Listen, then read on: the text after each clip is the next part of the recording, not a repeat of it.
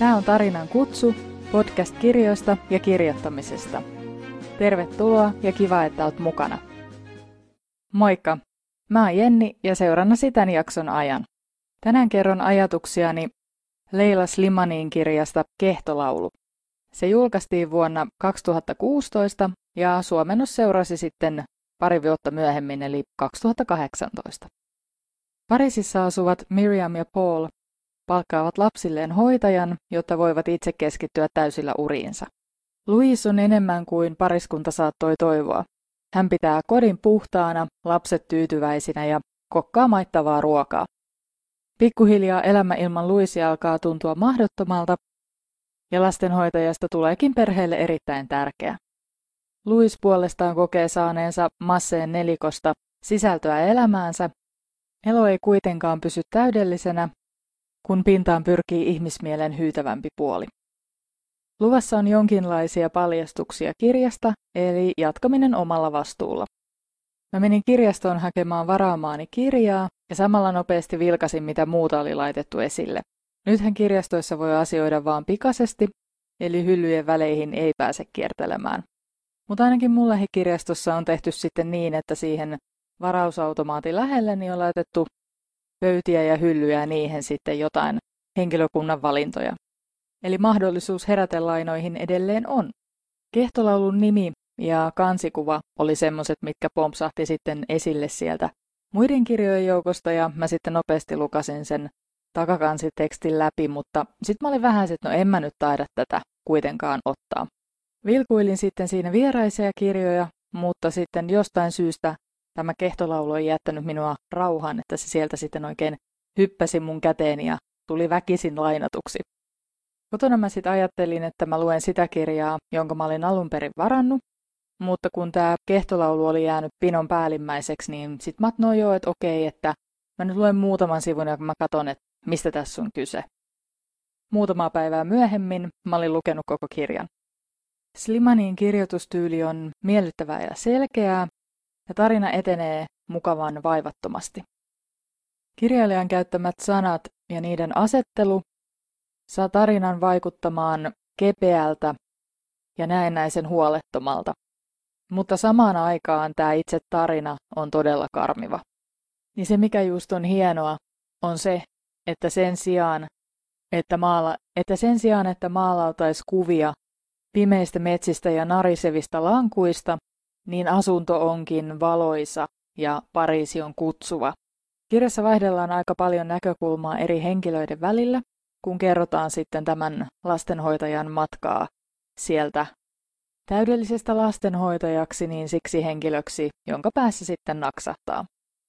Siinä vaiheessa, kun mä luin tämän Luisen näkökulmasta kerrottuja osuuksia, niin jostain syystä musta aina tuntui siltä, että nyt eletään jotain 50- tai 60-lukua. Ja ehkä se tavallaan sitten se henkilö jossain sellaisissa kuvitelmissa elikin. Missään vaiheessaan ei suoraan kerrottu, että mitä vuotta eletään, mutta sitten taas kun kerrottiin esimerkiksi tämän lasten äidin näkökulmasta, niin sitten oli ihan selkeää, että nyt ollaan 2000-luvulla. Tämä Luis ei kuitenkaan missään vaiheessa itse suoraan sanonut, eikä hän ehkä suoraan kuvitellut elävänsä siellä jossain 50-luvulla, mutta tavallaan siitä hänen käytöksestään ja ajatuksistaan ja toimintatavoistaan niin tuli sellainen, että hän ainakin arvostaa niitä vanhoja toimintatapoja. Ja jostain syystä sitten mun oma mielikuvitus loi sen ajatuksen, että ollaan enempi siellä jossain 50-luvun tunnelmissa, niin kuin tämän henkilön kohdalla. Kirjan ensimmäinen lause on vauva on kuollut. Eli saman tien lukija saa kiinni siitä, että mitä tarinaa nyt kerrotaan, ja mun mielestä toi on hirveän vaikuttava ja vahva aloitus. Ja mulle ainakin tuli heti se fiilis, että mun on nyt tiedettävä, että miksi. Tässä tapauksessa toimii hienona koukkuna se, että heti paljastetaan se loppuratkaisu, vaikka todellinen syy lukea kirjaa ja se paljastus on se, että miksi, että mikä oli teon motiivi.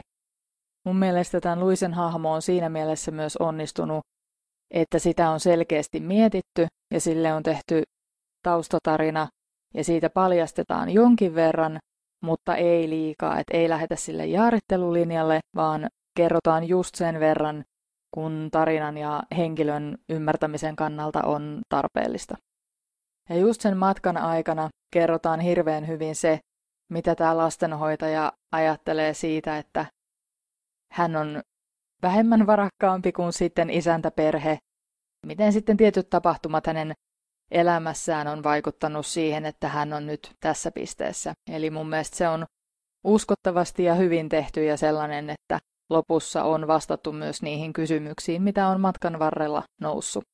Siinä vaiheessa sitten, kun kirjailija antoi lukijalle vähän enempi vinkkiä, että mikä tämän Luisen motiivi tälle kauhuteolle on, niin tuli vähän samanlainen fiilis kuin jossain kauhuelokuvassa, kun, kun tietää, että siellä kellarissa on jotain hirvityksiä odottamassa ja päähenkilö on just tarttumassa siihen oven kahvaan. Vähän samanlainen fiilis tuli siinä, kun hiffas sitten sen Luisen motiivin, mutta siinä mielessä just hienosti tuotu esille se, että miten elämä on häntä sitten murjonut ja miten hän ei ole mieleltään täysin vakaa. En tunne kirjailijaa ennestään, ja tosiaan tämä oli tällainen heräteostos kirjaston hyllystä, niin oli aika siistiä huomata, miten kirja imasi mukaansa jo heti ensimmäisen kappaleen aikana, ja sitten joku parikymmentä sivua myöhemmin, niin mä olin ihan täysin koukussa.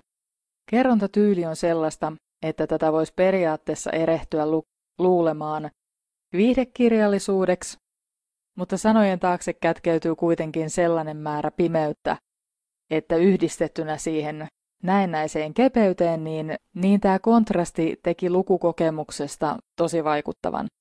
Ja oikeastaan siinä vaiheessa, kun kerrottiin siitä puistosta, mihin tämä Luis sitten vei näitä lapsia, ja sitten kun siellä oli muitakin lastenhoitajia, sitten ne jutteli ja vaihteli kuulumisia siinä, niin sen verran kun sitten kerrottiin niistä muista hoitajista, niin mulle tuli sellainen fiilis, että kumpa tämä kirjailija kertoisi näiden kaikkien tarinan, että mä haluaisin tietää, mitä näiden muiden perheiden seinien sisällä tapahtuu. Ja siitä tulikin mieleen, että aion nyt laittaa tämän kirjailijan nimen ylös ja selvittää, että mitä muita kirjoja hän on kirjoittanut. Kehtolaulu oli nopealukuinen ja koukuttava, joka ei mässäile verellä tai ruumiiden määrällä, vaan piilottaa ihmisen pahan olon herkullisten keittojen ja putipuhtaiden ikkunoiden taakse. Oman lukukokemuksen pohjalta voin siis ehdottomasti suositella. Jos olet lukenut tämän tai jonkun muun kirjailijan teoksen, niin, niin mielelläni kuulisin, että mitä itse olet ollut mieltä. Podcast löytyy Instagramista Tarinan kutsu nimellä. Mukavaa, että olit mukana, kivaa viikkoa ja kuullaan taas seuraavassa jaksossa. Moi moi!